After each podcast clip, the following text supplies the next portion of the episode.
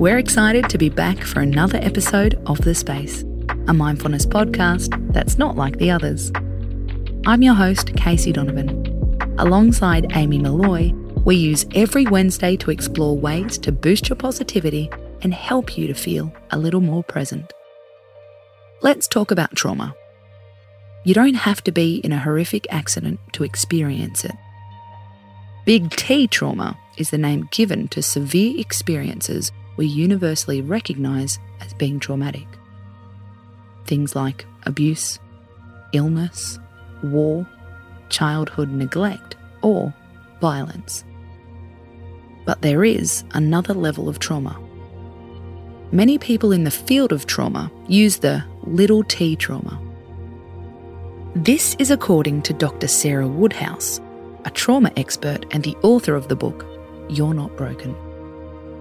Other little T traumas can include routine medical procedures, slips and falls, breakups or infidelity, the loss of a job, a business going under, a parent's mental health issues, bullying or social rejection.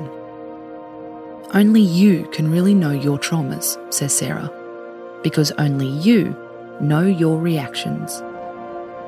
The times you felt in danger, when you felt extremely overwhelmed, when you felt like your body was frozen. A little T trauma from the past can affect how you think, how you feel, and how you react today. So how can we support ourselves? First, we have to offer a disclaimer. This is a very big topic. Seeking professional help is always advisable to process any kind of trauma. But there are ways you can ease the impact on your day.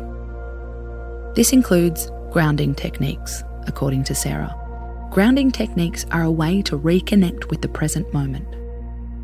The aim is to stabilise yourself and try to avoid feeling panicked. Stating the obvious is one way to do this. Out loud or in your mind, reconnect to your identity today, says Sarah. I'm 28 years old. I live in Australia. I have 2 children. I work as an executive assistant. These are the facts that you know for sure. Now, remind yourself that your trauma is behind you. My reaction is from the past. It's not about me today. There are other ways you can ground yourself, says Sarah. Look around you. State the obvious things you can see. I can see a red notebook. I can see a crack in the wall. I can see a tree through the window. The aim is to focus on the tangible and not get lost in a memory. Trauma recovery is slow and steady, says Sarah. It's also unique and belongs to us. Some days you might need to do this multiple times. Sometimes you might like to stand up and sometimes you'll prefer to sit down. Trust your intuition. If your little T trauma is turning your world upside down, take a breath and ground yourself. State the obvious. Remind yourself who you are today. You're you. You're not your trauma, and that's a fact. I'm Casey Donovan, and you've been listening to The Space. Tune in tomorrow for another mind-shifting episode.